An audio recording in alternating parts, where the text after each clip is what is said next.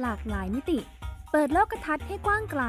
เพื่อชีวิตปลอดภัยและเป็นสุข กับรายการพิกัดเพศ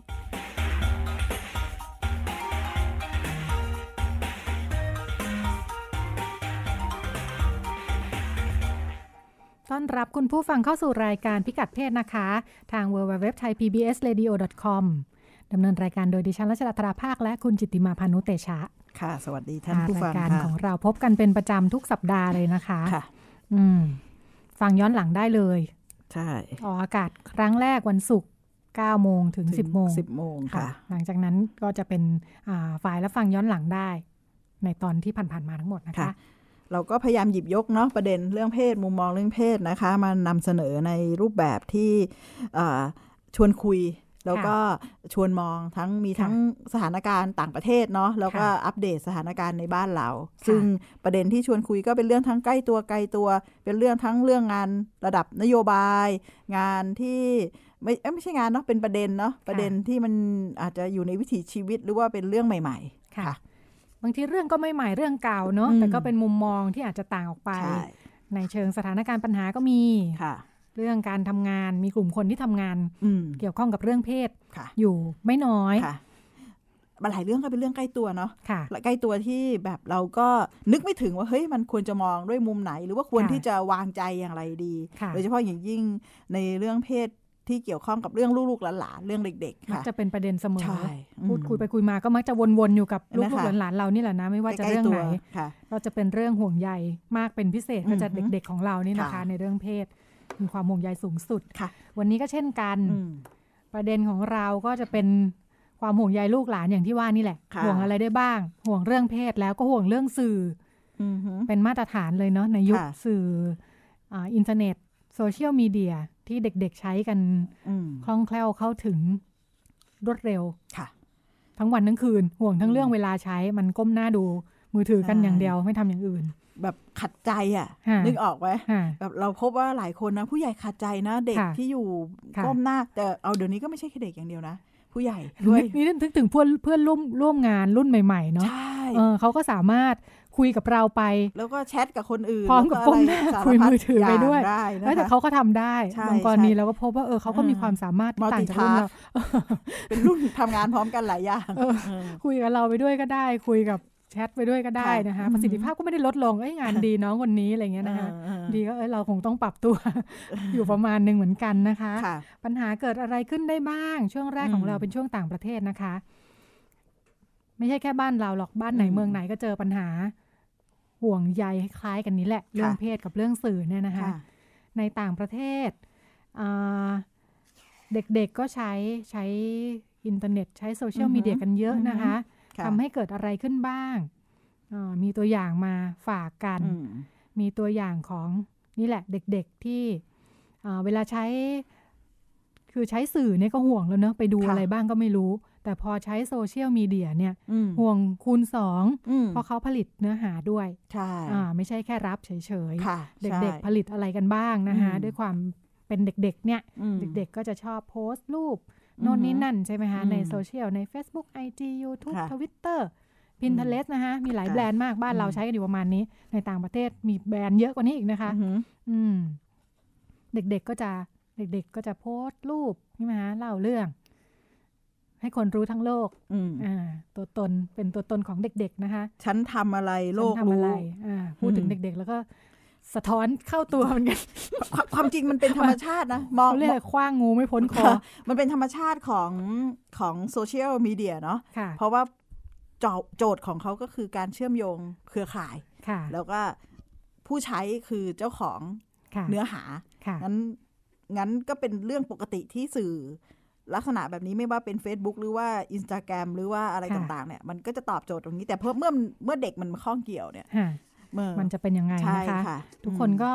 นึกออกเนาะเวลาค่ะเราโพสต์อะไรไปแล้วมีคนมาไลค์มาแชร์มาเออ follow ใช่ repost เราอะไรเงี้ยนะดิฉันก็มา comment ค่ะอะไรเงี้ยอืมเออตังค์ก็ไม่ต้องเสียสักบาทหนึ่งใช้พวกนี้นะคะค่ะรู้สึกดีดีนะคะอืมอืมปัญหาก็คือ Gen Y เนาะอืมรุ่นเล็กๆ เนี่ย รุ่นที่อ่าใช้ใช้สื่อผลิตสื่อเป็นแล้วเนี่ย ในในโซเชียลมีเดียอายุ14 ถึงถึง 30 นะ ถึง 30 นี่เขาก็เรียกว่า Gen Y ก็เป็นกลุ่มเป้าหมายหลักเลยนะคะอืมที่ใช้ใช้สื่อโซเชียลเนี่ยนะคะ ส่วนมากก็จะโพสต์ชีวิตประจำวันนี่แหละอืมโนนนี่นั่นหมาแมวของกิน โพสต์รูปตัวเองรูปเพื่อนใช่ไหมคะอืมแต่ที่หนักใจเนาะในหลายประเทศเนี่ยก็คือ เด็กๆก็ชอบโพสต์แบบรูปตัวเองนี่แหละเซลฟี่อืแต่มันเซลฟี่แบบเซ็กซี่ อวดเนินอกอะไรอย่างเงี้ยนะอืมไปจนถึงโป๊เปลือยอะค่ะ ไปจนถึงมีเซ็กซ์อะเออโชว์มีเซ็กซ์โชว์ใช่ไหมอ่าบางที ถึงเขาจะไม่ได้โพสต์สาธารณะเนาะบางทีก็ส่งถึงกันแลกกันดูกับเพื่อนๆหรืออะไรอย่างเงี้ยอืมอืมอือืมมระดับการรับรู้ของผู้ใหญ่ก็ แล้วแต่เราจะไปรู้ได้แค่ไหนนะคะ หรือว่าบางทีเขาโพสต์ดูกันเองเพื่อนๆเพื่อนมันแอบมา ค่ะ โพสต์ต่อสาธารณะมันก็จะเกิดเหตุอืมอะไรแบบเนี้ยอืมอืมขอโทษค่ะ ในในต่างประเทศเนี่ยเขาก็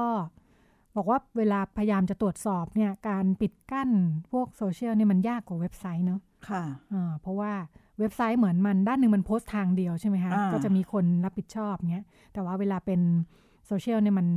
ทุกคนมี Account มี password ของตัวเองโพสต์ของตัวเองเนี่ยคือถ้าไม่ได้ปิดเว็บไซต์นั้นไปเลยเนี่ยเนาะการไปตรวจสอบหรือว่าอะไรเงี้ยมันยากอืมเพราะว่าคนใช้มันเยอะค่ะ ถ้าผู้บริการผู้ให้บริการตัวเจ้าของเว็บโซเชียลพวกนี้เองไม่ให้ความร่วมมือค่ะเขาบอกทำอะไรยากมาก ใช่อืมงั้นมัน ยากที่จะให้มีการเซ็นเซอร์เนอะควบค่ะคุมจากค่ะส่วนกลางค่ะงั้นมันต้องเป็นลักษณะการที่จะช่วยที่ทำให้คนใช้เนี่ยแบบเซลล์เซลล์เซนเซอร์ได้ตัวเองใช่อะไรอย่างเงี้ยใช่นั่นแหละอืมปัญหาที่แบบทำไงเด็ก ๆ เราถึงจะรู้ว่าอ่าเอ๊ะอะไรควรโพสต์ไม่ควรโพสต์ค่ะเนาะงั้นมันเป็นกระแสค่ะจริง ๆ ที่พ่อแม่ห่วงใยกันเนาะค่ะคะทั้งในในในระดับแบบทั่วโลกเลยเนาะเรื่องค่ะเรื่องการใช้โซเชียลมีเดียของค่ะเด็กๆแล้วก็มัน มันก้าวเขาเรียกว่าอะไรนะ มันไม่ได้มีเซลล์เซนเซอร์อะมันค่ะยิ่งจะเปิดชีวิตแบบส่วนตัวไปเยอะค่ะค่ะแยะมากมายอะไรบางทีเราก็ไม่คุ้นเนาะค่ะอย่างเด็กรุ่นใหม่ๆอะเขาก็จะมีใช่ไหมเวลาแบบอืมโพสต์อ่าเหมือนเหงาจังอ่าอยากมีแฟ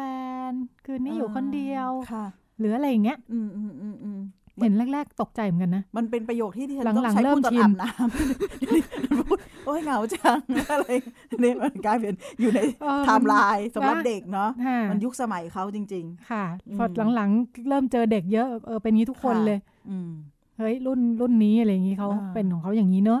แล้วที่ฉัอืนมสงสัยว่าถ้ามีมีคนมากดไลค์ได้นะเคยไปแอบดูเด็กๆอะนะค่ะเออแล้วมันให้เป็นเขาสังก็คมเขาเออมาคุยกันกระจุ้งกระจิ้งกันไปเนาะเหมือนกับว่าเออคือ Gen Gen แต่ละ Gen เนี่ยที่เข้าไปใช้โซเชียลในยพฤติกรรมยังไม่เหมือนกันไงถึงจะติดโซเชียลเหมือนกันก็เถอะอ่าใช่ใช่ใช่ไหมค่ะจริงจริงจริงอ่า Gen Gen C อืม Gen C ที่ว่าเป็นรุ่นใหญ่แล้วใช้โซเชียลเนี่ยค่ะ ก็จะมีพฤติกรรมติดนะเขาก็บอกว่าใช่ไหมเออพฤติกรรมสวัสดี Gen วัน Z จันทร์เออใช่ใช่ใช่ใช่สวัสดีวันจันทร์สวัสดีวันจันทร์ติดเหมือนกันคือแบบเออว่าเป็นคอนเน็กเป็นเป็นเออมนุษย์รุ่นที่เออคอนเน็กได้ตลอดค่ะเวลาเออฉันเปิดหน้าจอดูตลอดเวลาเออแต่เนื้อหาที่โพสต์จะเป็นสิ่งที่มีประโยชน์อืมต่อธรรมะกายและธรรมโมใจ ดอกไม้วันนี้วันพระอะไรอย่างเงี้ยเออวันะวัคะพรค่ะ ก็จะเป็นวันนี้ฉันก็จะวันพระตลอดนะคะนี่แอบแอบดินทาตัวเองในใช่ไหมในในไลน์ในไลน์ค่ะของที่ทำงานที่ฉันจะส่งทุกวันพระค่ะถึงจะคำคภูมิใจว่าแบบว่าวิใช้โซเชียลฉันก็ใช้เนี่ยนะเออแต่ไปดูละเอียดรายละเอียดรายละเอียดเนี่ย เนื้อหามันต่างกันอยู่นะคะแต่ค่ะละเจนเนี่ย อืมอันนี้ก็เป็นความน่าเป็นห่วงแบบหนึ่งนะคะอืมมีอะไรได้อีก เขาบอกว่าอ่าการที่เด็กๆรับสื่อมากมายในยุคนี้เนี่ยนะคะ นำไปสู่นี่การทำสัญญกรรมนะคะความงามตามสื่ออมน่าเป็นห่วงไหมสัญญกรรมก็ทำกันมาตั้งนานแล้วนะคะอืมตั้งแต่สมัยรุ่นคุณแม่คุณป้าก็ทำสัญญกรรมกันใช่ไหมคะอืมสมัยก่อนก็ทำตาทำหูจมูกปากนะคะใช่ค่ะอ่ารุ่นหลังนี่เขาก็ก้าวไกลไปอีกเขาทำที่นิยมคือสัญญกรรมแคมนะคะอืมอวัยวะเพศน่ะนะคะอวัยวะเพศอืมซึ่งก็ไม่ใช่เพิ่งไม่ใช่เพิ่งทำกันเนอะทำกันมาตั้งนานแล้วเหมือนกันแหละค่ะไอสัญญกรรมอวัยวะเพศที่ว่าเนี่ยแต่ว่า คนที่ทำรุ่นก่อนๆหน้าเนี้จะเป็นผู้หญิงอายุเยอะค่ะที่อ่าอาจจะคลอดแล้วก็มีปัญหาอืมอย่างนี้ใช่ไหมคะ ก็จะไปปรับขนาดรูปทรงค่ะตามวัยน่ะ แต่อืมปัจจุบันนี้คนที่มาทำเยอะเป็นวัยรุ่นค่ะอ่าอ่าเขาอันก็นี้บเป็อนกข้อว่ามูลจากประเทศอะไรคะเนี่ยที่สหรัฐนะคะอืมบอกว่าเมื่อปีก่อนปีอ่า2015นะคะ ปี 58 ใช่ไหมค่ะเขาบอกปี 58เนี่ยมีรายงานว่ามีคนที่อายุต่ำกว่า 18 ไปทำสัญญกรรม ตกแต่งแคมเนี่ย400ลายนะคะโอ้ซึ่งมันเพิ่มขึ้นจากปีก่อนหน้า นู้นเท่าตัวเลยนะอืมปีก่อนนู่น2557มันแค่200กว่าลายไงค่ะภายในปีเดียว มันบานมาเท่าตัวนี่อือฮึเฉพาะที่เก็บข้อมูลได้เนอะแน่นอนว่ามีที่แบบไปทำกันเล็กๆ น้อยๆ ตามคลินิกอะไรอย่างนี้ก็อาจจะไม่ได้บันทึกไว้นะคะอืมที่อังกฤษก็เด็กกันอืมอืมคุณหมอที่ประเทศอังกฤษบอกว่านี่เด็กมากันเพียบเลยนะคะเด็กอืมวัยรุ่น บอกว่า ที่มานี่ก็คือเด็กๆไปดูหนังโป๊มาค่ะ อืม อืม เพราะว่ามันเจอเขาเรียกว่าอะไรนะ แคมนิวดมคติ เหมือนเหมือนไปทำหน้าให้เหมือนอ้ำอย่างนี้เนาะเอารูปไปเหมือนอ้ำเนี่ยเออเด็กๆ ไม่ได้อยู่ๆอยากทำเองนะคะค่ะอ่า เห็นว่าไปดูหนังโป๊แล้วก็ เอ๊ะ แบบนี้สิสวยเออกี่คนกี่คนโผล่มาก็แบบนี้แบบนั้นสวยเนี่ยนะคะอืมเด็กๆก็ลุกขึ้นมาทำตามกันใหญ่นะคะ ค่ะทำให้ในช่วงหลังนี้บอกว่าที่อังกฤษกับสหรัฐเนี่ยอืมเขาก็ออกออก ระเบียบมานะคะค่ะว่าอ่าถ้าอ่าการผ่าตัดตกแต่งอวัยวะเพศเนี่ยถ้าอายุต่ำกว่า 18 ปีมาทำเองไม่ได้แล้วนะคะค่ะอ่าพ่อแม่ต้องอนุญาต อืมเป็นการรับมือกับปัญหา อือหือมันมีอิทธิพลมากเนาะอืมในในมุมของการค่ะทำให้เกิดอ่าการพยายามที่จะทำให้ภาพลักษณ์ของตัวเองเป็นยังไง แล้วก็มันดูจากสื่อมาเนี่ยค่ะค่ะอืมเขาบอกว่าในเว็บไซต์ในสหรัฐเขามีเว็บไซต์อ่าชื่ อ healthboard.com นะคะเป็นกลุ่มผู้บริโภคอ่าที่ติดตามข้อมูลเรื่องสุขภาพเนี่ยนะคะอืมมีห้องแชทก็คงคค่ะล้ายๆพันทิปเนาะแต่ว่าจะเป็นเว็บที่คุยกันเรื่องสุขภาพโดยเฉพาะ เป็นห้องแชทอืมสุขภาพทางเพศของวัยรุ่นเนี่ยบอกว่าคำถามที่เจอเยอะที่สุดคือ อวัยวะเพศของผมผิดปกติไหมครับ แบบนี้ของหนูอืมเป็นแบบนั้นสค่ะวยหรือเปล่าอย่างเงี้ยนะคะอืมก็เลยนี่แหละ ก็เลยอืมเขาไปดูมาเนี่ยเออท่าทางจะมีอิทธิพลมาจากหนังโป๊อยู่ไม่ใช่น้อยนะคะ พอเป็นความกังวลแล้วก็นำไปสู่การลุกขึ้นทำอะไรเพื่อให้ อืมนำไปสู่ความรู้สึกที่ดีเนี่ยนะคะ เขาบอกว่าในสถิติในประเทศอังกฤษนะคะ บอกว่าเด็กดูหนังโป๊ครั้งแรกตอนอายุประมาณ10-11ขวบอืมแล้วก็วัยรุ่น 60%มากกว่า 60%นะคะ ดูไปทำไมอืมดูไปเพื่อหาข้อมูลเรื่องเพศนะคะค่ะอีก 75%บอกว่า เพศศึกษาที่โรงเรียนสอนอยู่มันใช้ไม่ได้อะค่ะ อืมอืมแล้ว ก็ไม่ตรงกับสิ่งที่อยากรู้นะคะก็เลยต้องค่ะลุกขึ้นมาหาข้อมูล เพิ่มเติมนะคะซึ่งอืมก็เลยไปดูหนังโป๊กันนี่แหละ แล้วก็อาพอโรงเรียนไม่ตอบโจทย์นะคะ วิธีหาข้อมูลของเด็ก ๆ ก็คือ ดูหนังโป๊หนึ่งสองถามเพื่อนสามหาประสบการณ์จริงเลยนะคะรู้แล้วรู้รอดไป ผู้เชี่ยวชาญบอกว่าไม่ดีนะคะอืมเออน่าเป็นห่วงที่เด็กอืมๆไปใช้หนังโป๊เป็นแหล่งเรียนรู้เนี่ยนะคะค่ะ เออเพราะว่าเด็กก็อาจจะไม่ได้เข้าใจว่าหนังโป๊มันไม่จริงนะคะมันไม่ใช่สารคดีอืมความรู้นะคะ หนังโป๊เป็นหนังนะคะอืมเป็นภาพยนตร์ส่วนมากอืมเป็นการแสดง เด็กค่ะๆก็อาจจะไม่ได้เท่าทันตรงนี้นะคะค่ะแล้วก็ดูแล้วก็เข้าใจผิดทำตามอืมอย่างนี้ก็จะเกิดปัญหาอย่างที่อืมที่ว่าบอกว่าค่ะมีเด็กผู้ชายหลายคนด้วยนะคะ พอดูหนังโป๊เสร็จแล้วก็เจ็บป่วยกลับมากันหาหมอนะคะ ไม่มีความสุข เพราะใช้หนังโป๊เป็นต้นแบบ ไปทำจริงบาดเจ็บค่ะอ๋อจากดูดูท่าทางจากในอืมหนังเนี่ยนะคะอืมกะว่าเป็นแหล่งเรียนรู้ไปทำตามเนี่ยอืมก็บาดเจ็บกันกลับมานะคะอืมอืมเขาบอกว่าในอืมของอังกฤษด้วยเหมือนกันนะคะ บอกว่าอืมปัญหาเรื่องการติดเชื้อโรคติดต่อทางเพศเพศสัมพันธ์นะคะค่ะรวมทั้งเอ่อ HIV นะคะอืมเพิ่มสูงขึ้นในกลุ่มวัยรุ่นเนี่ย ส่วนหนึ่งส่วนหนึ่งพบว่ามาจากค่ะ อ่าอิทธิพลหนังโป๊ที่ทำให้วัยรุ่นวัยรุ่นมีการอือมอ r a l เซ็กซ์มากขึ้นอืมและก็ไม่ตระหนักว่าออ r a l เซ็กซ์เนี่ยก็เป็นแหล่งที่ทำให้ติดเชื้อโรคติดต่อทางเพศสัมพันธ์ได้อืมด้วยเหมือนกันนะคะอืมเด็กมักจะรู้สึกว่าอ่าออ r a l เซ็กซ์เซฟไงไงก็ไม่อืมท้องแน่ๆลืมอืมคิดไปว่ามันไม่ได้ไม่ได้ปลอดจากการติดเชื้อนะคะอืมอืมก็เลยนำไปสู่ข้อถกเถียงกันในต่างประเทศว่าแล้วจะทำไงดีเรื่องเด็กดูหนังโป๊นะคะอืมในเดนมาร์กมีศาสตราจารย์ในมหาวิทยาลัยบอกว่า คือครูเปิดให้เด็กดูเลยเหอะเอออืมอาจารย์คนนี้บอกว่า เปิดในห้องเรียนเลยเหอะค่ะคือยังไงก็ปิดกั้นเด็กไม่ได้แน่ๆแล้ว เปิดดูด้วยกันเลย แล้วก็พูดให้เด็กเข้าใจว่ามันอืมคืออะไรยังไงนะคะ อืม อาจารย์ท่านนี้บอกว่า คือหนังโป๊มันไม่ได้มีปัญหาในตัวมันเองหรอกนะคะอืมันจะเป็นปัญหาก็ต่อเมื่ออ่า เด็กๆไปดูด้านหนึ่งก็มันไม่ใช่หนังสำหรับเด็กอยู่แล้วเนาะใช่อ่าแต่ถ้าดูแล้วไม่มีใครไปอธิบายกำกับว่าอืมความหมายของมันคือ มันไม่ได้ทำให้เด็กดูนะจ๊ะอืมันไม่จริงค่ะ หรืออะไรอย่างเงี้ยเออนั่นแหละอืมปัญหาใหญ่ค่ะ อืมซึ่งมันก็เป็นเรื่องที่มันเกี่ยวพันเชื่อมโยงค่ะตั้งแต่เรื่องแรกที่เราเล่าเนาะค่ะตั้งแต่ว่า เอ้ยในยุคนี้เนี่ย เรื่องของการหาข้อมูลการใช้ชีวิตของค่ะเด็กยุคเจนเจน Y วายเจนค่ะ Y เนี่ยเขา ปลี่ยนไปจากเราแล้ว แค่การรับค่ะสื่อเนี่ยมันอยู่ในโลกของสื่อออนไลน์หมดเลยค่ะโซเชียลมีเดียค่ะมีเครื่องมือที่อยู่ในมือที่ค่ะเป็นมือถือเป็นอะไรเทคโนโลยีต่างค่ะๆเนี่ย มันวิถีชีวิตมันมันเปลี่ยนโลกโลกการค่ะใช้ชีวิตกลุ่มเพื่อนก็เปลี่ยนค่ะไป มันก็ค่ะไปปฏิสังสรรค์ในนั้น ซึ่งการเปลี่ยนไปตรงเนี้ย มันสัมพันธ์และเชื่อมโยงกับการสร้างตัวตนของตัวเองอะค่ะค่ะว่าฉันจะเป็นใคร ฉันค่ะจะดูสวย ดูหลอ่อค่ะดูดีอย่างไรเนี่ยค่ะมันไม่ได้แกไม่ได้เป็นแค่เด็กกวนในโรงเรียนค่ะกลุ่มเพื่อนที่ใช้ดาราเป็นไอดอลหรืออมว่ารุ่นพี่หล่อๆรุ่นพี่สวยค่ะๆเป็นไอดอลแล้วแต่มันกลายเป็นอะไรที่มันกว้างขวางไปมาก ๆ และทุกคนสามารถเป็นดาราไปได้ เมื่อไม่นานนี้เรานั่งคุยค่ะกันเนาะค่ะเรื่องเน็ตไอดอลอะค่ะค่ะ ว่าทุกวันนี้ทุกคนก็พยายามที่จะทำตัวเองรีวิวให้ของรีวิวของ ใครให้นะป็เพื่อนคุยให้ฟังว่าลูกอืมชอบรีวิวของ ใช่มีคนค่ะเนี่ยค่ะ บอกว่ามันกลายเป็นโลกของเด็กที่ค่ะทุกคนสามารถเป็นดาราได้ค่ะแต่ประเด็นความน่ากังวลก็คือ พออยู่ในโลกที่มันเปิดกว้างขนาดนั้นค่ะเรื่องที่มันนำมาเลยเนี่ยก็ค่ะคือเรื่อง เพศสัมพันธ์ค่ะเรื่องอันตรายเนาะจากค่ะเรื่องเพศเรื่องค่ะตัวตนที่พยายามที่จะทำให้เกิดความเซ็กซี่ค่ะดูดีงั้นรูปถ้าฉันอยากที่จะกลายเป็น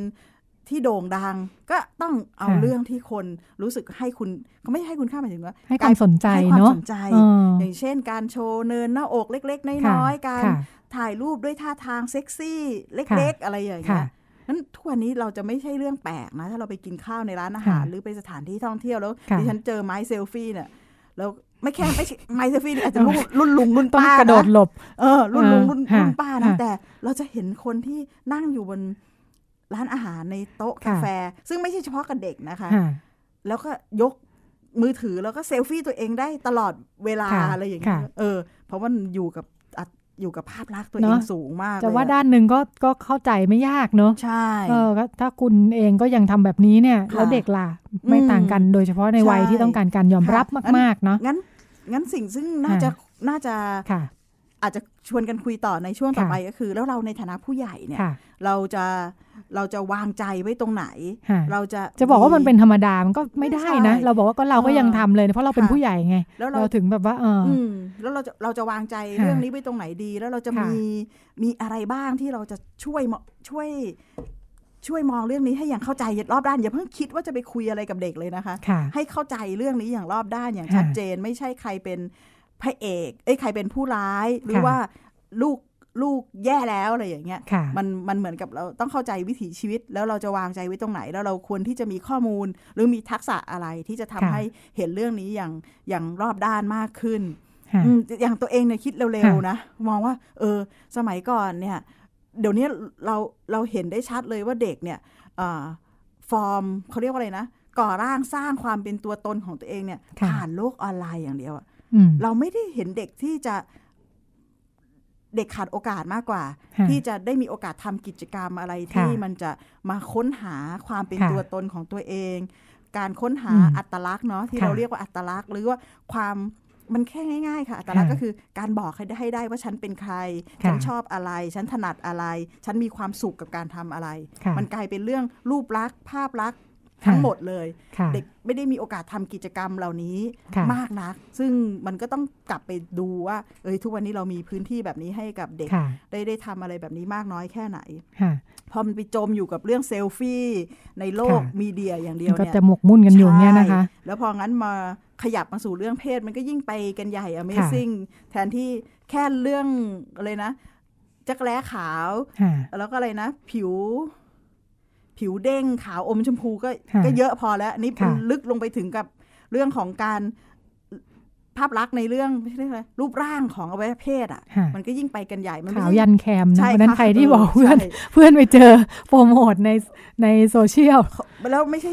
เขาจัดประชุมเป็นห้องเลยนะคะค่ะเป็นเรื่องที่น่าเขาเรียกว่าอะไรนะ มันย้อนแย้งกันมาก แล้วก็ดูค่ะกึ่งกึ่งๆแบบเฮ้ยยุคนี้ต้องตามให้ทันโลกอืมก้าวไกลลูกต้องตามให้ทันค่ะห้องในโรงแรมแห่งหนึ่งนะค่ะมีห้องประชุมอยู่สองห้องค่ะห้องหนึ่งจัดเรื่องเท่าทันสื่ออาเออค่ะโรงเรียนสุขภาวะทางเพศเท่าทันสื่ออีกห้องหนึ่งอีกห้องหนึ่งเป็นขายตรงขายตรงใช่ไหมข่าวยันแคมโอ้โหมันเป็นการประทะกันอย่างชัดเจนในพื้นที่ของใครของมันของจใครริงๆเลยนะของมันจองชัดคนละเจนห้องอะทำไงค่ะอืมงั้นค่ะงั้นในใน ในยุคนี้เนี่ยค่ะเรื่องละภาพลักษณ์เรื่องโฆษณาที่มันจะทำให้เรารู้สึกเชื่อว่าเราค่ะด้อยหรือไม่ด้อยในเรื่องอะไรค่ะควรเป็นอย่างไรเนี่ยมันก็ค่ะมาแรงมากค่ะในยุคแรก ๆ เรื่องของการสัญญกรรม หรือว่าตกแต่งอวัยวะเพศค่ะเนี่ย เราก็จะยังมีความเชื่อว่าเออเพราะค่านิยมความเชื่อเรื่องเพศเรื่องค่ะผู้ชายจะต้องมีอวัยวะเพศที่มีขนาดใหญ่ค่ะเราก็จะพบข่าวเด็กผู้ชายค่ะไปดัดแปลงนะคะ เรื่องค่ะฝังมุกฉีดน้ำมันมะกอกอะไรอย่างเงี้ยค่ะพบอยู่บ่อยๆ แต่เชื่อมั่นว่ายุคนี้มันเรื่องหน้าอกชมพูเรื่องแคมชมพูเนี่ยอืมันค่ะเริ่มเยอะแล้วมันไม่ใช่แค่ซื้อผลิตภัณฑ์แล้วมันค่ะเริ่มไปสู่สัญญกรรมค่ะอืมก็ดูเด็กๆ โลกของเด็กๆน่าจะต่างกับกับยุคก่อนอยู่มากเหมือนกันเนาะใช่อืมโอกาสที่นึกถึงสมัยก่อนเราก็จะเรียกว่าโอกาสความเสี่ยงเนาะความเสี่ยงที่เราจะเจอกับเรื่องพวกนี้มันก็ไม่ได้อืมเอออินเทอร์เน็ตมันก็เปลี่ยนโลกของของเด็กจริง ๆ เลยเนาะใช่อืม เปลี่ยนโลกของเด็กค่ะมากแล้วก็ค่ะแต่แต่โดยโดยส่วนตัวเองเนี่ยค่ะได้มีโอกาสคุยกับเด็กบ้าง แล้วก็เจอกับพ่อแม่เนี่ย ตัวเองค่ะก็ยังมีความเชื่อว่าท้ายที่สุดเนี่ย ถึงสภาพสังคมมันเปลี่ยนค่ะอะไรเงี้ย แต่พื้นฐานสำคัญที่เด็กค่ะอยากรู้เด็กอยากเข้าใจไม่ได้ต่างค่ะจากเดิมนะค่ะมันก็คือเรื่องของการรู้สึกมั่นใจในตัวเองค่ะการรู้สึกยอยอมรับตัวเอง อยากตอบให้ตัวเองให้ได้ชัดว่าฉันเป็นใครฉันชอบอะไรค่ะแต่ การที่จะทำให้เขามีความเข้มแข็งมั่นคงในเรื่องนี้เนี่ยกระบวนการทางสังคม ไม่ว่าจะเป็นในห้องเรียนในครอบครัวหรือในชุมชนเนี่ยมันค่ะพร่องไปเยอะ มันปล่อยให้เด็กกระโจนไปสู่การเรียนรู้ผ่านตัวตนของตัวเองเนี่ยในโลกที่มันห่างไกลแล้วก็จับต้องไม่ได้คือในโลกของเรื่องโซเชียลมีเดียโซเชียลเน็ตเวิร์กนี่ค่ะพูดพูดแบบนี้นี่ไม่ใช่เขาคือ ผู้ร้ายนะคะค่ะแต่เรากำลังไม่ได้ใช้ไม่ไม่ทำให้เด็กใช้ชีวิตสมดุลงั้นพอเรื่องสื่อโป๊เนี่ยค่ะแก่นของมันเนี่ยเราอาจจะไม่ได้คุยแค่ว่าสื่อโป๊มันดีหรือไม่ดี เพราะความค่ะจริงแล้วสื่อโป๊มีเจตนาของมันก็คือ เป็นสื่อที่ทำให้เกิดการกระตุ้นอารมณ์ทางเพศใช่ไหมค่ะกระตุ้นเราอารมณ์ทางเพศ แต่ท้ายที่สุดเนี่ย ฐานสำคัญที่สุดคือเด็กอยากเรียนรู้เรื่องเพศค่ะอยากเข้าใจมันก็ดูผิดผิดที่อ่าผิดเวลาแต่เนาะพอเขาค่ะอยากเรียนรู้และเข้าใจค่ะเรื่องเพศ แต่เขาไปเรียนรู้จากสื่อซึ่งไม่ได้ให้ค่ะคุณค่าในมุมของมิติในเรื่องของค่ะความรู้ความเข้าใจ ซึ่งเป็นรากฐานเหมาะสมตามวัยมันก็ค่ะกระโจนไปสู่การกระตุ้นเล้าค่ะซึ่งซึ่งมันเป็นคนละเรื่องกันค่ะงั้นพอเด็กไปเรียนรู้เรื่องเพศผ่านสื่อโป๊เนี่ย มันก็เกิดปัญหาตามมาไม่ว่าเรื่องการไปทำสัญญกรรมแคมค่ะหรือว่าเกิดความเข้าใจผิดเรื่องความสัมพันธ์ เรื่องการเคารพค่ะคนอื่น เรื่องความรุนแรง และรวมค่ะทั้งเรื่องของเพศสัมพันธ์ที่ปลอดภัยอืมค่ะ สื่อก็ไม่เคยเป็นผู้ร้ายอยู่แล้วเนาะใช่จริง ๆ แล้วสื่อก็เป็นกลางๆเนาะอืมเนื้อหาทุกอย่างที่ที่ผ่านมาด้านหนึ่งเราก็ค่ะเด็กรุ่นนี้โอกาสโอกาสเยอะเยอะกว่าคนรุ่นอืมรุ่นก่อนหน้ารุ่นเราค่ะมากมายนะคะใช่พูดถึงเอ่อเราก็เคยเจอเนอะเด็กที่เรียกว่าระดับครีมครีมๆที่เขาเข้าสู่อืม ลู่ทางของการเรียนรู้เนี่ยใช่เขาจะไปไกลมากแต่ด้วยโลกอินเทอร์เน็ตแบบนี้เนาะแต่น่าสนใจที่อังกฤษค่ะเขาทำสถิติเรื่องเขาไป survey นะคะ ที่ว่าเด็กค่ะดูสื่อโป๊ครั้งแรกอายุเท่าไหร่ และอะไรค่ะทำให้เขาให้เด็กไปดูสื่อโป๊เนี่ยค่ะมันมันน่าสนใจที่ว่า 75%เด็กบอกว่า เพราะว่าเพศศึกษาไม่ได้ตอบโจทย์ความรู้ค่ะความอยากรู้เขาอะค่ะงั้นโจทย์ที่เราน่าจะต้องมาช่วยกันคิดก็คือว่า เออเฮ้ยมันจะมีข้อมูลหรือแหล่งเรียนรู้เรื่องเพศแบบไหนที่มันจะตอบโจทย์ ค่ะความสนใจของเด็กจริง ๆ ค่ะอืมนี่ข้อมูลอังกฤษแทบไม่ได้ต่างจากบ้านเราเนาะค่ะใช้ใช้กันได้อย่างแนบสนิทเลยนะคะอ่านึกถึงตอนที่เราเคยไปทำอ่าไปดูการโฟกัสกลุ่มอ่าเด็กค่ะๆอ่ามอมอต้นเนาะมต้นทั้งเด็กผู้หญิงเด็กผู้ชายเอออ่าข้อมูลไม่ต่างกัน เด็กค่ะทุกคนก็ดูหนังโป๊ะและทุกคนบอกว่าดูกันมาตั้งแต่อยู่ประถมแล้วนี่แหละใช่อืมดูเพื่อหาข้อมูลอืมอ่าดูเพื่อเรียนรู้ ท่าทางต่างมันเข้าถึงง่ายนะๆค่ะแต่ดิฉันนึกถึงสมัยตัวเองอายุค่ะเท่าเด็กเนี่ยค่ะสิบสิบเอ็ดเนี่ยหค่ะนังโป๊ยังเป็นในรูปแบบของวิดีโอตลับใหญ่ๆอะค่ะอ่าใช่ใช่อ่ามันไม่ได้ไม่ได้ไม่ได้มาถึงมือเด็กง่าย ๆ นะใช่แล้วก็ถ้าในยุคอีกเมื่อประมาณเกือบ 20 ปีที่แล้วก็ค่ะยังแบบ ตามพันทิปอะเนาะค่ะโปไม่พี่โปไม่พี่อะไรอย่างเงี้ยค่ะแอบแอบขายอะไรเงี้ยค่ะเดี๋ยวนี้มันไม่ต้องแอบอะไรแล้วมันคลิกที่ไหนก็เจอใช่ค่ะงั้นการเข้าถึงเนี่ยนเจอแบบไม่ต้องง่ายแอบด้วยนะ เพราะว่าค่ะมันอยู่ในมือเด็กซึ่งไม่ค่ะมีใครเห็นอยู่แล้วเอองั้นมันอาจจะสะท้อนว่าเฮ้ยมันทำอย่างไรนะ ที่เราจะให้อาวุธกับเด็ก ให้เครื่องค่ะมือกับเด็กมากกว่าที่เราจะมา เมื่อเราเข้าใจสถานการณ์นี้แล้วเนี่ยค่ะอะไรคืออาวุธสำคัญค่ะที่เราจะต้องเข้าใจแล้วก็วางใจได้ถูกเป็นค่ะเครื่องมือทักษะที่จะคอยประคับประคองเด็กๆ รอบตัวเราค่ะว่าเขาจะใช้ชีวิตในยุคสับสนของเขาเนี่ยค่ะในช่วงวัยสับสน แล้วก็สังคมที่มันซับซ้อนมากขึ้นได้อย่างไรค่ะอย่างที่บอกนะคะ เราคงปิดกั้นก็ไม่ได้นะคะใช่ปล่อยให้ดูไปกันก็ไม่ได้เนี่ยนะคะอืมตรงกลางๆอย่างที่ว่าคืออะไรงั้นเดี๋ยวเรากลับมาคุยกันต่อในช่วงที่สองค่ะ คุณกำลังฟังรายการพิกัดเพศทาง www.thaipbsradio.com ไ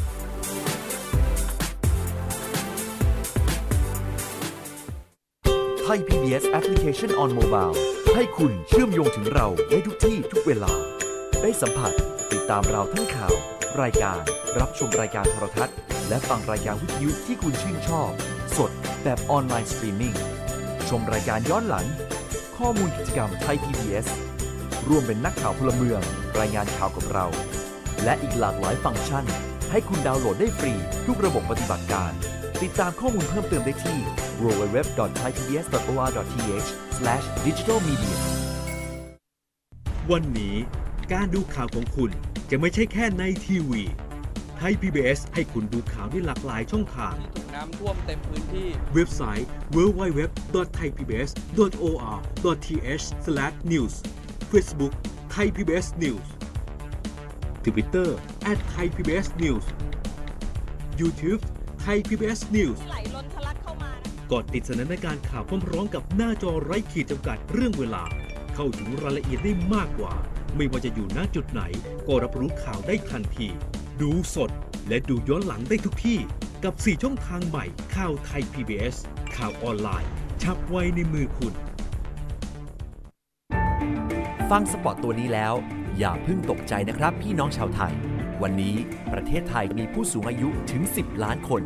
จำนวนผู้สูงอายุจะมีมากกว่าเด็กและวัยรุ่น1ใน 10 ต้องอยู่ตามลำพัง อายุจะยืนยาว แถมยังเจ็บป่วยและยากจน คุณคงไม่อยากเป็นหนึ่งในนั้นใช่ไหมครับ เตรียมตัวให้พร้อมตั้งแต่วันนี้ หัวใจไม่มีวันชรา ไทย PBS ติดปีกความคิด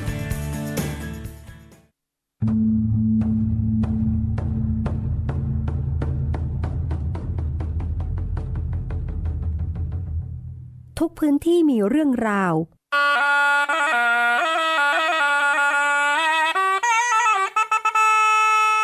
พร้อมขยายกระจายเสียง ส่งตรงจากทุกภูมิภาคกับรายการเสียงจากหมู่บ้าน ทุกวันจันทร์ถึงศุกร์ 17นาฬิกา10 นาทีถึง 18นาฬิกาทาง www.thaipbsradio.com และแอปพลิเคชัน Thai PBS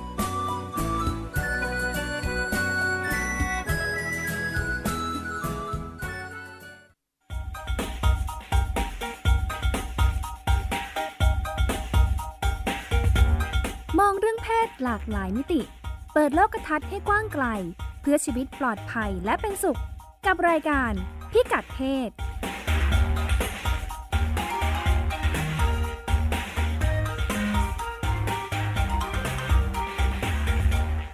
กลับมาพบกันในช่วงที่ 2 นะคะ รายการพิกัดเพศวันนี้เราก็คุยกันเรื่องเท่าทันสื่อว่าด้วยเรื่องเท่าทันสื่อเรื่องเพศเนาะค่ะในช่วงแรกคุยกันไปถึง ความห่วงใยสารพัดอืมใช่ กับเด็กๆของเราที่เข้าถึงโลกออนไลน์และโซเชียลมีเดียอย่างง่ายดายอือฮึนำมาสู่พฤติกรรมเป็นปัญหามากมาย ใช่ ซึ่งซึ่งเวลาเราคุยเรื่องนี้เนี่ยเรามักจะเห็นรูปแบบของการคุยสองแบบนะคะค่ะรูปแบบแรกก็คือ โอ๊ยแบบกลุ้มอกกลุ้มใจแล้วก็รู้สึกว่าตีอกชกหัวกับหลายหลายอย่างหลายเรื่องค่ะทั้งเรื่องสภาพสังคมเรื่องสื่อเรื่อง เอาโอ้ยโอ้ ยเอาไม่อยู่อะไรอย่างเงี้ยค่ะยากกับอีกแบบหนึ่งก็คือ โอ้ยก็ปล่อยมันเลยปล่อยปล่อยอะไรเงี้ยค่ะฉันคิดว่าไม่น่าใช่ทั้งสองเออทางไม่น่าใช่ใช้ไหมคะทั้งสองทางค่ะงั้น มันต้องมีเครื่องมือที่จะคค่ะอยคำต้องมีทั้งวิธีคิดค่ะเครื่องมือ เครื่องมือค่ะในที่นี้อาจจะเป็นเรื่องของแนวทางหรือว่าทักษะบางอย่างข้อมูลก็ได้ค่ะที่จะทำให้ผู้ใหญ่เนี่ยค่ะสามารถช่วยประคับประคองหรือ ช่วยนำทางให้เด็กค่ะหาจุดสมดุลค่ะของตัวเองในเรื่องนี้ เพราะว่าท้ายที่สุดเนี่ยค่ะมันคือทักษะสำคัญในการใช้ชีวิตในยุคสมัยที่ค่ะเรื่องราวสังคมต่างๆเนี่ยมันมีความซับซ้อนมากขึ้นค่ะแต่โดยตัวเองเนี่ยก็ยังเชื่อว่าแก่นมันยังคือเรื่องเดียวนะ เรื่องค่ะเดิมนะค่ะที่มันเป็นเรื่องสำคัญของเด็กก็คือเด็กต้องการเรียนรู้เติบโตค่ะมั่นใจในตัวเองค่ะแล้วก็เข้าใจโลกที่เขาอยู่ค่ะได้อย่างชัดเจนมากค่ะขึ้นอืมทำยังไงเด็กถึงจะไม่ หลงไหลหลอนไปกับโลกซึ่งจริง ๆ แล้วมันไม่จริงเนาะหลายเรื่องมันไม่จริงเนาะใช่ อืม เพราะฉะนั้น แต่ก็วิธีการมันก็เหมือนเดิมไม่ได้อีกเนาะถ้าบอกว่าบทบาทของผู้ใหญ่ที่จำเป็นเนี่ยค่ะถ้าเดิมเราเราเคยคุยกันว่าหน้าที่ของผู้ใหญ่คือสั่งสอนเด็กใช่ไหมใช่ใช่เหมือนว่ายุคนี้มันก็สั่งสอนเออไม่ค่อยได้ด้วยเนาะใช่อ๋อเราเกี่ยวสั่งไม่ไหวอะค่ะ สั่งแล้วมันจะเพิ่มความค่ะปากเปียกแปกแฉะแล้วมันก็ค่ะยิ่งจะทำให้รู้สึกว่าความสัมพันธ์มันถ่างขึ้นค่ะเพราะว่าอีผู้ใหญ่ก็พอสั่งไปเยอะๆมันก็เริ่มเบื่อหน่ายไงค่ะว่าสั่งไม่ได้ลมรื่องเสียนะใช่ลมเสียอืมแล้วก็เริ่มแบบหงุดหงิดแล้วกลายเป็นเห็นค่ะลืลืมปัญหาที่แท้จริงอะค่ะกลายเป็นเห็นอีเด็กข้างหน้าเป็นปัญหาแค่เห็นหน้าหงุดหงิดแล้วใช่ไหมเนน้าก็หงุดหงิดอะไรอย่างเงี้ยเออเด็กก็ใช่แทนจะไม่หงุดหงิดนะคะใช่เด็กก็คงจะหงุดหงิดเช่นกันออก็ไม่เนี่ยอยากนะยุ่งเข้าใกล้อะไรอย่างเงี้ยเออค่ะค่ะอืมเพราะเด็กเขาคงก็คงโตขึ้นมาอีกแบบเนาะใช่เรานึกถึงว่าเอาถ้าสมัยก่อนก็ใช้วิธีกันมาแบบนี้แหละ สมัยก่อนพ่อแม่ แวดเราก็เงียบเนาะเดี๋ยวดิฉันเคยโลเล่นกของเด็กเขาไม่เหมือนโลกของเรานะใช่แวดแล้วเขาไม่ได้เงียบอะแวดแวดแล้วเขาก็มองด้วยแววตานิ่งๆแล้วก็อืมเป็นไรอะ อืมอารมณ์ไม่ดีป่ะไปสงบสติอารมณ์ก่อนดีไหมจากประสบการณ์ อารมณ์ไม่ดีป่ะไปสงบสติอารมณ์ก่อนตัวเองอะไรอย่างเงี้ยค่ะค่ะ ก็เลยเนี่ยนะคะนำอืมมาสู่เราลองมาหาดูเนื้อหาว่าเอ๊ะเราจะทำยังไงกันดีเออทางสายกลางที่ว่าเนี่ยนะคะค่ะปล่อยก็ไม่ได้ ตึงเกินไปก็ไม่ได้นะคะอืมเด็กๆจะเท่าทันสื่อได้ยังไงบ้างค่ะจะช่วยให้เด็กๆเขามีเข้าใจโลกนี้ได้ยังไงบ้างอืมนะคะอ่ามันมีแนวคิดเรื่องเท่าทันสื่อเนาะที่ค่ะเราพูดถึงกันมาก หลักการมาตรฐานของเท่าทันสื่อเนี่ยจริง ๆ แล้วใช้ได้กับทุกเรื่องนะคะก็น่าสนใจมก็คืออาหลักใหญ่ๆห้าข้อเนี่ยแน่นอนมาตรฐานคือหนึ่งเด็กก็ต้องเข้าใจว่าสื่อถูกสร้างขึ้นอืมคือถ้าชวนเด็กคุยเนี่ย ต้องทำให้เด็กเข้าใจก่อนว่า มันไม่ใช่มีใครสักคนความจริงสร้างขึ้นน่ะไอ้สื่อเนี่ย มันไม่ได้เป็นแบบมะตอนเด็กเราก็ไม่ได้นึกเนาะเราก็เออดูมันก็เออทุกอย่างอ่าคือเวลาเราไม่ได้ตระหนักว่ามันมีใครสักคนสร้างไอ้นี่ค่ะขึ้นมาเนี่ย ก็จะอีกอารมณ์หนึ่งใช่อืมมันจึงพบเรื่องเด็กกระโดดหลังคาในค่ะช่วงแบบยอดมนุษย์ดังๆ ในยุคค่ะก่อนๆนะยุคค่ะสมัยเราเด็กๆอะค่ะก็จะพบว่าเด็กอยากค่ะเป็นซูเปอร์แมนอ่าช่วงหนังซูเปอร์แมนดังๆเนี่ยค่ะก็มีเด็กห้าหกขวบเนี่ยค่ะแขะแข้งขาหักกันก็ยังมีนะนี่ที่ว่าเดี๋ยวนี้ก็ยังมี มันก็โดดตึก มันคิดว่ามันบินได้แบบซูเปอใช่ร์แมนใช่เอออ่าเพราะฉะนั้นเด็กต้องรู้ก่อนนะคะอืมว่ามันถูกสร้างขึ้นนะคะค่ะนำไปสู่อะไรบ้าง มันก็นำไปสู่ข้อ 2 ว่ามันอาจจะไม่จริงนะคะเอออ่ามันแค่ทำให้เหมือนจริง ใช่ไหมคือข้อ2เนี่ยเขาก็บอกว่าต้องทำให้เด็กเข้าใจว่า ไม่ว่ามันจะจริงหรือไม่จริงเนี่ยยังไงไอ้คนทำเนี่ยมันต้องทำให้ดูเหมือนจริงจนได้แหละค่ะอ่าเพราะฉะนั้นต้องเด็กๆต้องต้องคิดนะคะว่าอ่ามันมีวิธีอะไรบ้างที่ทำให้เหมือนจริงค่ะพื้นฐานเช่น เด็กๆเขาเด็กเขาเขาเข้าใจง่ายอืมเช่น ถ้าอ่าชี้ให้เขาเห็นว่าอ่าอย่างรูปอย่างเงี้ยอ่ามัมันเข้าโปรแกรมนิดเดียวคน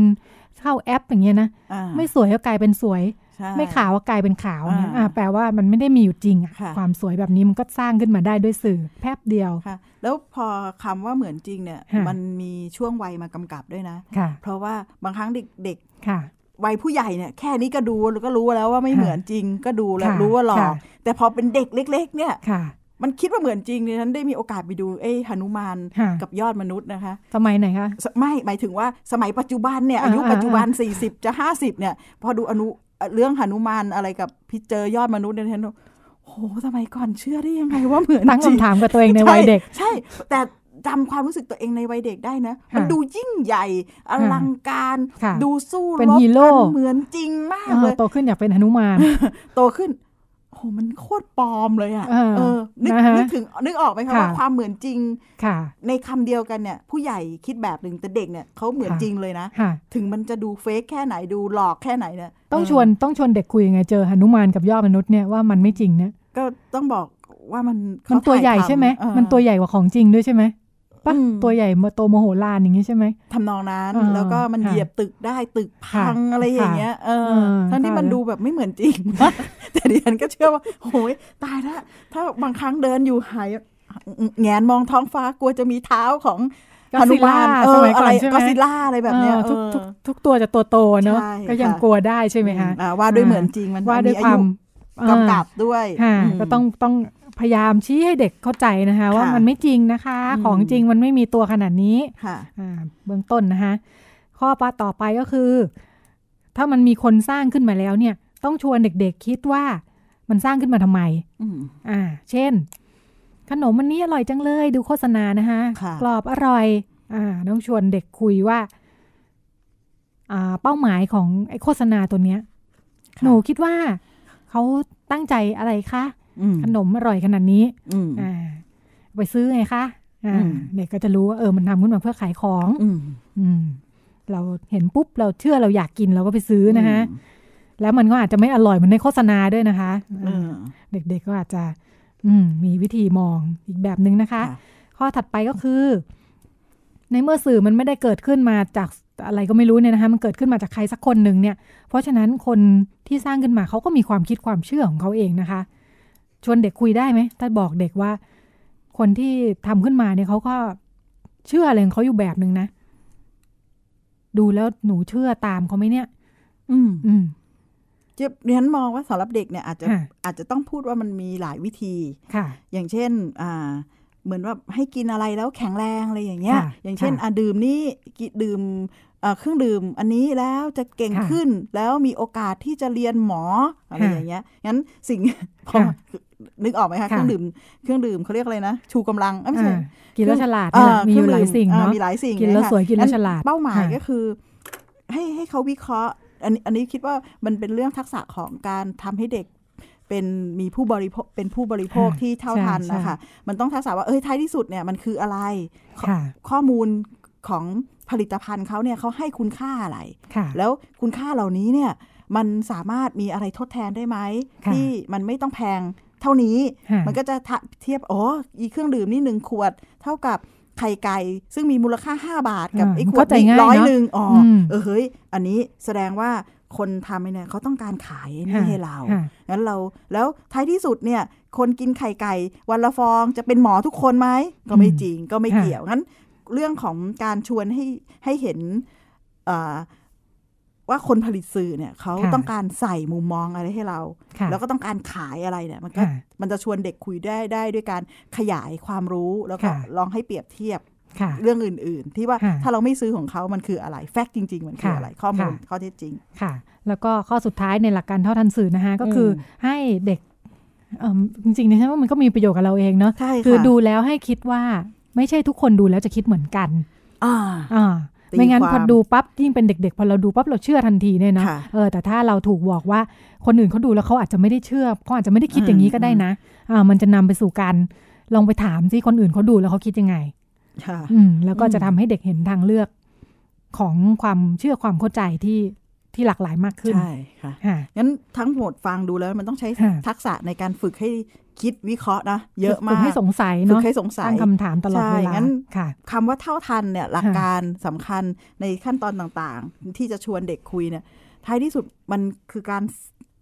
ผ่านการชวนตั้งคำถามค่ะ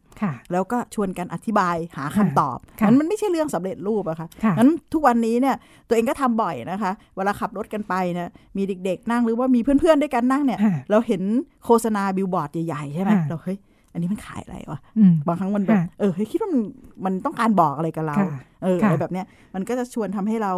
วิเคราะห์แล้วเราจะเรียนรู้เลยค่ะเออเฮ้ยทำไมแกคิดอย่างนี้วะค่ะเออค่ะเฮ้ยเออแต่ฉันเห็นอย่างนี้นะอะไรแบบเนี้ยงั้นการฝึกให้ บทสนทนาการพูดคุยในชีวิตประจำวันเนี่ยค่ะมันมีเรื่องของการคิดวิเคราะห์ตั้งคำถามแทรกไปเนี่ยค่ะมันคือค่ะการเสริมทักษะเรื่องของการเท่าทันค่ะไม่ว่าจะสื่อหรือเรื่องต่างๆ กับสิ่งรอบตัวค่ะค่ะตั้งคำถามกับสิ่งรอบตัวเยค่ะอะๆอืมเป็นพื้นฐานเนาะในชั้นนี้ว่าอืมที่เราห่วงใยกันว่าสื่อต่างๆ เด็กดูหนังโป้งหนังโป้แล้วจะเชื่อไหมเนี่ยค่ะอย่างน้อยถ้าเขามีพื้นฐานตรงนี้เนี่ยใช่ทำไมมันถึงทำแบบนี้เนี่ยในหนังโป๊มันจริงอืมหรือไม่จริงเนี่ยอืมที่ทำแบบนี้ค่ะโดยไม่ได้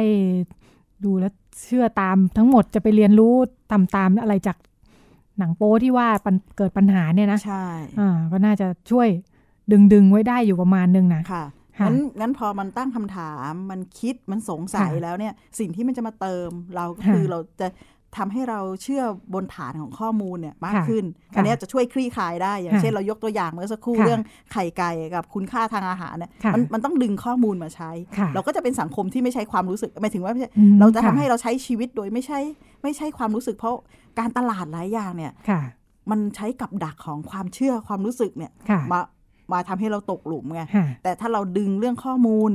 ไม่ใช่ความรู้สึกและข้อมูลมาเปรียบเทียบอะมันจะค่ะเป็นข้อเท็จจริง ให้เห็นหลายๆอย่างนะคะใช่ค่ะเห็นทางเลือกมากค่ะขึ้นงั้นสิ่งที่คุณรัชดาถามก็ตั้งคำถามว่าเออแล้วจะทำไงให้เด็กรู้ว่า อันเนี้ยค่ะมันไม่ใช่วิธีการที่มันเป็นของจริง แต่มันทำให้เหมือนจริงค่ะนึกถึงตัวเองตอนครั้งหนึ่งนะคะ เคยค่ะทำค่ายเด็กเรื่องเท่าค่ะทันสื่อ แล้วเราพบค่ะว่าอันหนึงที่ทรงอิทธิพลมากเลยค่ะแล้วช่วยเด็กได้เยอะมากค่ะก็คือเทคนิคว่าให้เด็กรู้จักเทคนิคบูสกรีนอืมค่ะท่านผู้ฟังหลายคนค่ะอาจจะรู้จักก็คือ มันเราไม่ต้องไปสถานที่จริงใช่ไหมคะค่ะ แค่เราไปทำท่าทางแอคอยู่ชั่ในนสตูดิโอเอนะออยู่ในมอ่าสตูดิโอแล้วก็ข้างหลังเป็นพื้นเขียวฉากอืมอ่าฉากค่ะเขียวเนี่ย แล้วเขาเอามาตัดต่อค่ะแล้วมันทำให้เห็นแล้วเราจะไปยืนอยู่บนยอดเขาอยู่บนอะไรก็ได้เนี่ยค่ะ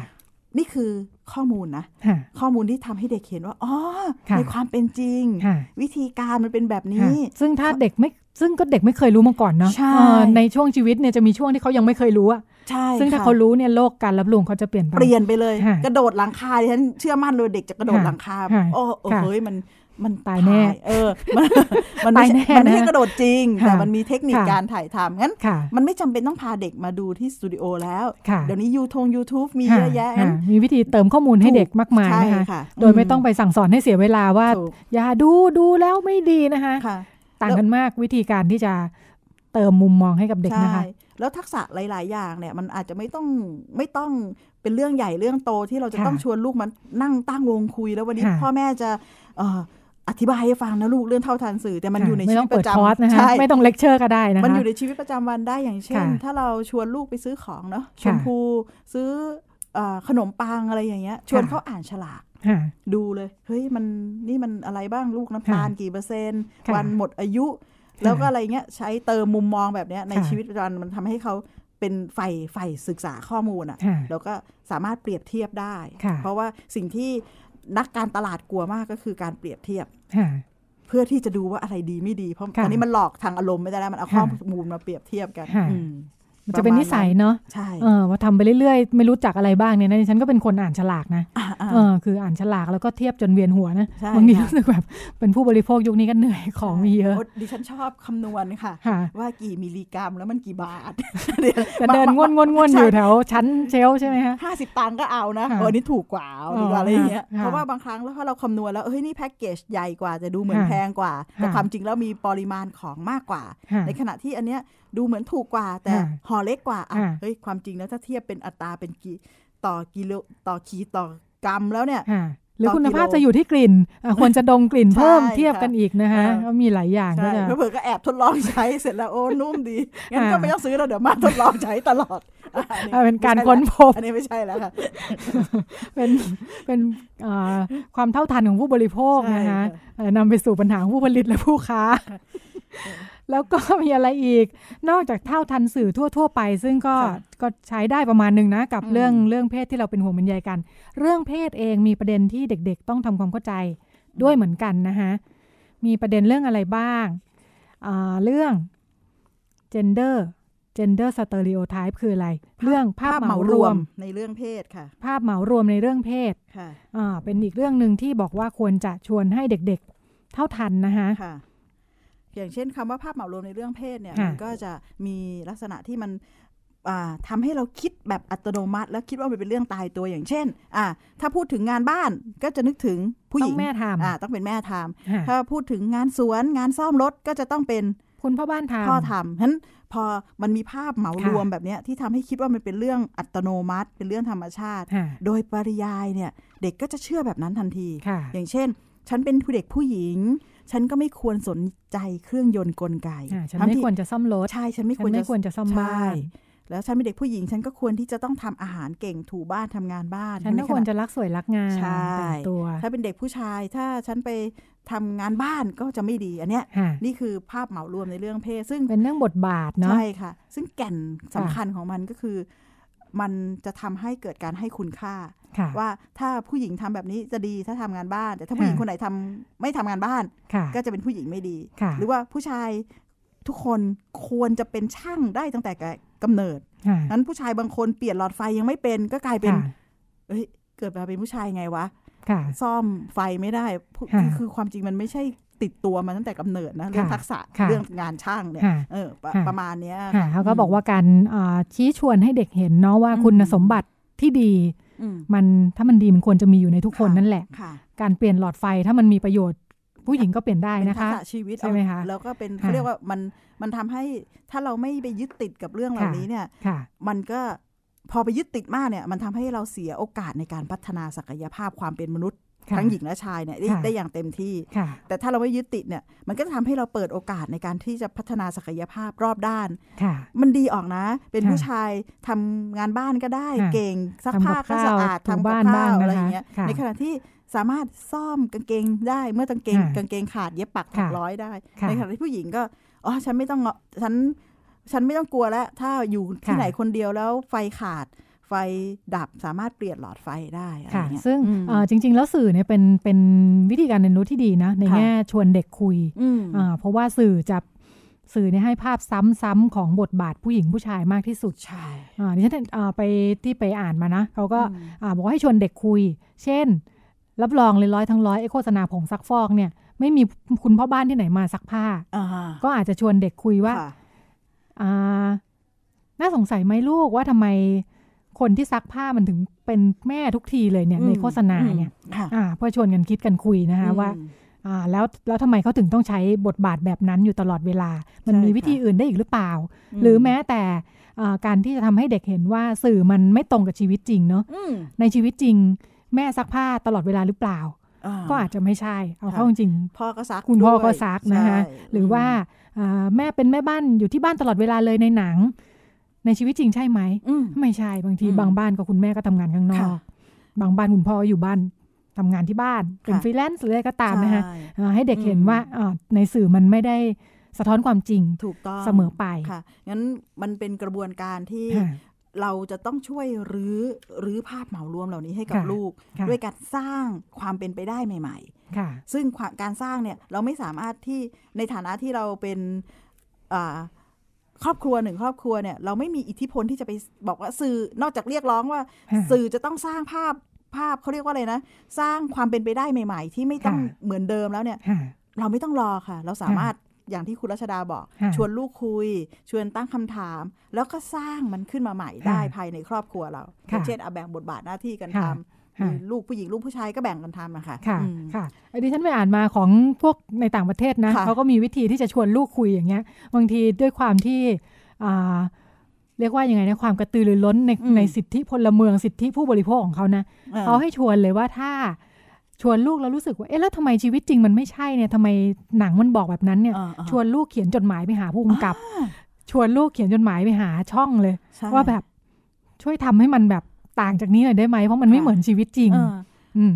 ดีค่ะ ก็สนุกดีนะ มันกระเห็ว่าตุ้นเขาเรียกว่าการค่ะกระตุ้นกันที่จะเป็นพลเมืองที่ตื่นตัวค่ะค่ะแล้วก็ส่งเสียงไปให้ค่ะให้คนซึ่งมีหน้าที่รับผิดชอบเนี่ยได้รู้อย่างเช่นเป็นข่าวนานแล้วนะค่ะไม่ดิฉันไม่แน่ใจว่าเป็นแคนาดาหรือว่าเป็นเนเธอร์แลนด์ค่ะที่โรงเรียนอนุบาลแห่งหนึ่งเนี่ยชวนค่ะเด็กๆ เขียนจดหมาย ถึงบริษัทขายของเล่นขนาดใหญ่อะค่ะค่ะ ว่าแคตตาล็อกของของขวัญเด็กเนี่ยค่ะในช่วงคริสต์มาสเนี่ยนะคะธรรมเนียมค่ะเขาอะก็คือจะต้องซื้อของให้เด็กเนี่ยค่ะมันแยกเพศชัดเจนค่ะแล้วก็ของเด็กผู้หญิงสีชมพูหมดเลยนะค่ะแล้วก็เป็นตุ๊กตาบาบงบาร์บี้ของเด็กผู้ชายเป็นปืนผาหน้าไม้ แล้วก็เป็นค่ะสีน้ำเงินอะไรเงี้ยเด็กโรงเรียนอนุบาลนี่นะเขียนจดหมายค่ะถึงค่ะเจ้าของบริษัทนี้ค่ะแล้วก็บอกว่าอันเนี้ย มันทำให้เกิดภาพเหมารวมในเรื่องค่ะเพศ แล้วค่ะรู้สึกไม่เป็นธรรมค่ะลดทอนความเป็นมนุษย์ของค่ะเขาทั้งสองเพศอะไรเงี้ยค่ะนั้นว่าเออ เราฝันนะ อยากให้ค่ะเห็นแบบนั้นมทำอะไรได้เยอะนะคะใช่ในการชวนเด็กๆคิดนะคะค่ะแล้วก็อีกเรื่องหนึ่งที่เขาบอกว่าต้องอาชวนเด็กคุยเยอะๆนะคะ ที่เราอืมเป็นห่วงกันก็คือเรื่องอาเรื่องภาพลักษณ์นี่แหละอ่ารูปร่างหน้าตาเสื้อผ้าหน้าผมสีผิวต่างๆนะคะอืมก็เป็นอีกเรื่องใหญ่ที่บอกว่าต้องต้องทำให้เด็กมีความเข้าใจ เข้าใจในเรื่องอะไรบ้าง เพราะว่าอย่างที่เราคุยกันเนาะว่าค่ะอ่าตามภาษาเด็กๆ ที่พอยิ่งเริ่มเป็นวัยรุ่นเนี่ยเรื่องคอขาดบาดตายคือการยอมรับนี่แหละค่ะการได้รับการยอมรับจากคนรอบข้าง โดยเฉพาะกลุ่มเพื่อนนะคะอืมอ่าซึ่งโดยอัตโนมัติเนี่ยเขาก็จะเด็กก็จะหาน่ะว่าอะไรคือสิ่งที่ดีอืมสิ่งที่สังคมบอกว่าดีอืมอ่า ก็ต้องชี้ให้เขาต้องชวนให้เขาคิดว่าอืมอ่ามีอะไรบ้างนะคะ อย่างเรื่องความสวยงามซึ่งสื่ออมมักจะเป็นคนกำหนดเนี่ยนะค่ะอ่าจะต้องชวนเด็กคุยให้เยอะว่าอืมจริง ๆ แล้วมันคนมันสวยแบบนี้กันหมดไหมเนี่ยเออในสื่อมีแต่ขาวขาวๆตัวบาง เอวเล็ก ๆ ตาโตโตๆเนี่ยอ่าในชีวิตจริงคนมันหน้าตาเป็นยังไงกันบ้างเนี่ยนะคะอ่าต้องพยายามชวนเด็กคุยค่ะแล้วก็ ความสวยงามที่ถูกสร้างขึ้นนะคะเวลาดูในรูปนี่สวยกันหมดเลย ก็อย่างที่อ่าเท่าทันสื่ออย่างที่คุยไปตอนแรกว่าอ่ามันถูกสร้างขึ้นยังไงได้บ้างนะคะ แล้วก็ที่ที่จะนำไปสู่เรื่องที่สำคัญไปกว่านั้นก็คือต้องให้เด็กๆเข้าใจว่าเรื่องนี้มันเป็นเรื่องภายนอกมากเลยอืมอ่าจริง ๆ แล้วคุณค่ามันมีหลากหลายมากเลยนะคะ ถ้าคิดว่าการยอมรับการได้รับการยอมรับจากคนรอบข้างจากเพื่อนๆ เป็นสิ่งสำคัญเนี่ยค่ะ หน้าตาที่สวยงามหรือว่าการแต่งเนื้อแต่งตัวต่างๆ ที่เด็กๆ มันเห็นเป็นอย่างแรกเนาะที่เด็ก ๆ มักจะอืมกระโจนเข้าไปเนี่ย ต้องชี้ให้เขาเห็นว่าจริงๆแล้วมันมีอย่างอื่นใช่อะไรอีกบ้างค่ะอืมซึ่ง พอเรื่องค่ะเนี้ยมันมันจะทำให้เด็กไม่ยึดติดกับเปลือกอะพูดง่ายค่ะใช่ๆเพราะ body image มันเป็นเรื่องภาพลักษณ์ไงค่ะมันเป็นเรื่องภาพลักษณ์เมื่อคนเห็นค่ะงั้นวิธีจะขยายมุมมองกับเด็กเนี่ยแค่ภาพลักษณ์เนี่ยมันก็มีความแตกต่างหลากหลายค่ะต้องแล้วให้เห็นว่ามันมีหลายแบบหลายนะคะแบบแล้วก็ค่ะเอาเข้าจริงเนี่ยความพึงพอใจในการปฏิสัมพันธ์กับค่ะกันและกันเนี่ยค่ะเราไม่ได้ดูที่ภาพลักษณ์ค่ะเราอาจจะชวนคุยว่าเออหนูชอบเพื่อนแบบไหน ค่ะเออนี่คุณสมบัติมันไม่ได้อยู่ที่ภาพลักษณ์เท่าไหร่เลยนะค่ะค่ะแล้วแล้วอะไรที่ทำให้เราคิดว่าเขาไม่ดีล่ะ อ๋อค่ะก็เพราะว่าเขาหัวหยิกแล้วก็ดำไงแม่ค่ะค่ะอ้าวค่ะแล้วจริง ๆ เขาเป็นคนมีน้ำใจหรือเปล่าสูงค่ะค่ะเอาเอาขนมค่ะเอ่อเขาเรียกอะไรนะ แบ่งขนมให้หนูกินทุกวันงั้นค่ะจริง ๆ เรื่องการที่จะทำให้เด็กเข้าใจและไปไกลกว่าเรื่อง body image หรือยึดติดนะไม่ว่าจะกับตัวเองหรือกับคนอื่นเนี่ยค่ะก็คือทำให้เขาเห็นคุณสมบัติของคนทั้งค่ะเรื่อง อุปสรรคอุปนิสัยทักษะความค่ะสามารถทักษะอื่นๆ มันค่ะจะทำให้เห็นความเป็นมนุษย์ได้มากกว่าค่ะเปลือกอะรวมทั้งของตัวเด็กเองที่สำคัญที่สุดนะคะใช่ให้เขาใช่ทบทวนว่าตัวเขาเองมีอะไรที่เป็นเป็นคุณค่าเป็นนิสัยที่ดีอืมที่อยู่ในตัว ถูกค่ะ แล้วก็ควรจะได้รับการสนับสนุนแล้วก็ค่ะมองเห็นนะค่ะค่ะ ซึ่งอันนี้มันจะดึงเด็กออกจากโลกเซลฟี่ได้อะค่ะค่ะในการยึดติดกับภาพลักษณ์ตัวเองค่ะงั้นมันอาจจะต้องดึงเขามาทำกิจกรรมอค่ะื่น ๆ ได้มีโอกาสเห็นผู้คนที่หลากหลายค่ะมีโอกาสเสริมทักษะต่างๆ เล่นกีฬาค่ะอยู่กับธรรมชาติ อยู่กับค่ะผู้คนที่แตกต่างจากตัวเองเยอะ ๆ เนี่ยค่ะมันจะทำให้เขา ก่อร่างสร้างตัวเองได้ค่ะอย่างสมดุลมากค่ะขึ้นการอืมีโอกาสที่จะได้เห็นความอืมสามารถของตัวเองในใช่หลากหลายด้านด้วยนะคะ ที่จะอืมเห็นว่าเอ้ยฉันก็มีด้านดี ตรงนู้นอือฮึตรงนี้มีอือฮึความสามารถใช่ตรงนู้นตรงนี้นะคะค่ะก็ก็ให้เด็กเห็นว่ามันเป็นการอ่าที่จะทำให้เกิดการยอมรับในตัวเขาได้อืมมากกว่าเรื่องภาพลักษณ์ด้วยซ้ำนะจริงๆค่ะแล้วถ้าถ้าชี้ให้เด็กเข้าใจก็คือภาพลักษณ์นี่มันเห็นอืมแวบแรกเองนะอืมอืมถ้านิสัยไม่ดีไม่น่ารักก็ ไม่มีใครครบนะคะ ใช่อืมอืมแล้วก็นี่แหละต้องให้เห็นว่าอ่าความเท่าทันสื่อก็คือไอ้ความงามความสวยอย่างที่ว่านี่มันนำไปสู่อะไรบ้างนะคะอืมอย่างที่เรายกตัวอย่างไปของต่างประเทศช่วงแรกค่ะนำไปสู่การเสียเงินเสียทองทำศัลยกรรมมากมายนะคะอืมไปดูหนังโป๊แล้วทำตามก็เสียสุขภาพนะคะ บาดเจ็บอืมกันไปเนี่ยนะคะอืมจนถึงขั้นเสียชีวิตก็ได้นะคะ กระโดดค่ะตามยอดมนุษย์ของคุณจิตติมานี่นะคะ มีอะไรอีกเรื่องที่จำเป็นเด็กๆจะต้องเข้าใจเรื่องความรุนแรงอืมความรุนแรงในสื่อนะคะค่ะความรุนแรงทางกายวาจาใจในการแก้ปัญหานะคะอืมในทีวีเราก็ตบตีกันเยอะขึ้นนะคะ ตั้งแต่มีทีวีดิจิตอลเนี่ยนะคะเออมันหลายช่องต้องตบกันแข่งกันนะคะกรีดกรีดกรีดกรีดแล้วก็ตบตบตบตบตบกัใช่นไหมนะคะอืมค่ะ วิธีก็คือต้องทำให้เด็กๆ คิดถึงวิธีแก้ปัญหาแบบอื่นนะคะค่ะในสถานการณ์แบบเดียวกันนี้ มีวิธีแก้ปัญหาอะไรอีกบ้าง คะลูก อืมอ่ากระโจนเข้าไปตบเขาเลยนี่หนูอาจจะถูกตำรวจจับนะคะใช่อ่าสิ่งที่หนังไม่ได้บอก เออ แล้วก็เออเวลาเกิดสถานการณ์แบบนี้ค่ะเราจะทำอะไรได้บ้างอะไรอย่างเงี้ยก็อาจจะต้องสอนเขาเพราะว่าบางครั้งเนี่ยเราไม่ได้ลูกถ้ามันมาแกล้งนั้นหนูตบมันกลับเลยนะอะไรอย่างเงี้ยอะเพื่อนมีมีแนวโน้มนะเออหลังๆอ่าใช่เราก็กลัวกลัวกลัวลูกจะถูกเอารัดเอาเปรียบถูก ก็ต้องสอนให้มันสู้คนไว้ก่อนใช่ใช่ใช่คำคำพูดหลัก ๆ เลยนะอ่าที่ฉันได้ยินไม่ได้ค่ะหรอกเดี๋ยวมันสังคมเดี๋ยวมันสยนี้แหย่มันแย่อ่าต้องสอนให้มันสู้คนทันคนเลยอย่างเงี้ยค่ะดิฉันคิดว่าเรา มันอาจจะไม่สามารถที่จะเป็นเครื่องมือเดียวเนาะค่ะได้ดังนั้นความมั่นใจในตัวเองเนี่ยการรู้สิทธิ์ตัวเองค่ะเป็นเรื่องสำคัญแล้วการเคารพสิทธิคนอื่นก็การสำคัญเช่นกันอ่ารู้สิทธิ์นะคะตัวเองเคารพสิทธิ์คนอื่นแล้วก็เห็นวิธีการขอค่ะความช่วยเหลือต่างๆ ค่ะค่ะแล้วก็อ่าอีกเรื่องสำคัญก็คืออมเรื่องสื่อออนไลน์นะคะค่ะ อย่างที่ว่าถ้าเราห่วงอืมตรงไหนก็คงต้องช่วยดูแลตรงนั้น เช่นอ่าการอ่าโพสต์ภาพอืมหรือว่าข้อความแบบไหนที่เหมาะหรือไม่เหมาะนะคะก็ต้องใช้วิธีชวนเด็กคุยค่ะ เห็นตัวอย่างที่ไหนก็ชวนคุยนะคะค่ะผลที่ตามมาจะเป็นยังไงบ้างอ่าให้เด็ก อันดับคิดแรกต้องให้เขาเข้าใจว่าบางค่ะครั้งเนี่ย สิ่งที่เขาโพสต์เนี่ยเมื่อเนื่องจากว่ามันใกล้กับตัวเขาแล้วมันอยู่ในค่ะที่สื่อส่วนตัวมากๆนะคะค่ะอย่างเช่นในห้องนอนค่ะหรือว่าใน กิจกรรมที่เป็นส่วนตัวเด็กจะเข้าใจไปเลยค่ะว่าอันเนี้ยเขากำลังทำเรื่องส่วนตัวค่ะแต่เขาไม่เท่าทัน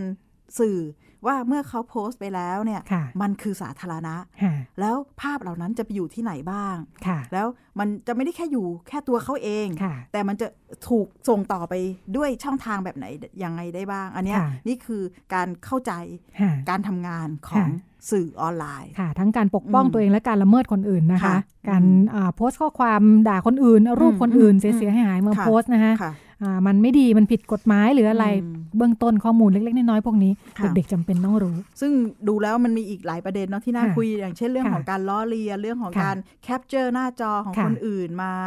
มาล้อเลียนอะไรเงี้ยเห็นว่าค่ะเราอาจจะอาจจะมาคุยกันอีกสักครั้งหนึ่งในอีกสักค่ะตอนหนึ่งเรื่องเรื่องการ เขาเรียกว่าอะไรนะการเคารพคนอื่นและค่ะการล้อเลียนค่ะ เป็นประเด็นหลักสำคัญเหมือนกันค่ะอืมทั้งเด็กและผู้ใหญ่คงต้องค่ะเท่าทันนะคะใช่เพราะบ้านเราไม่ใช่แค่เด็กเนาะเราก็ค่ะเห็นหลายอย่างที่ผู้ใหญ่ทำกัน ซึ่งเรารู้สึกว่าเอ่อความเท่าทันสื่ออาจจะจำเป็นด้วยเหมือนกันวันนี้เวลาหมเฟดซแล้วบุ๊กไลฟ์ใช่เออใช่มีหลายอย่างนะคะค่ะเวลาหมดแล้วหลายตอนเราอาจจะเป็นข้อมูลสำหรับมาคุยกันคราวหน้านะคะค่ะ วันนี้ดิฉันรัชดาธราภาคและคุณจิตติมาพานุเตชะ ลาคุณผู้ฟังไปก่อน กลับมาพบพิกัดเพศได้ใหม่อ่าสัปดาห์หน้าทาง w w w t h a i p b s r a d i o com วันนี้สวัสดีค่ะ ค่ะ สวัสดีค่ะ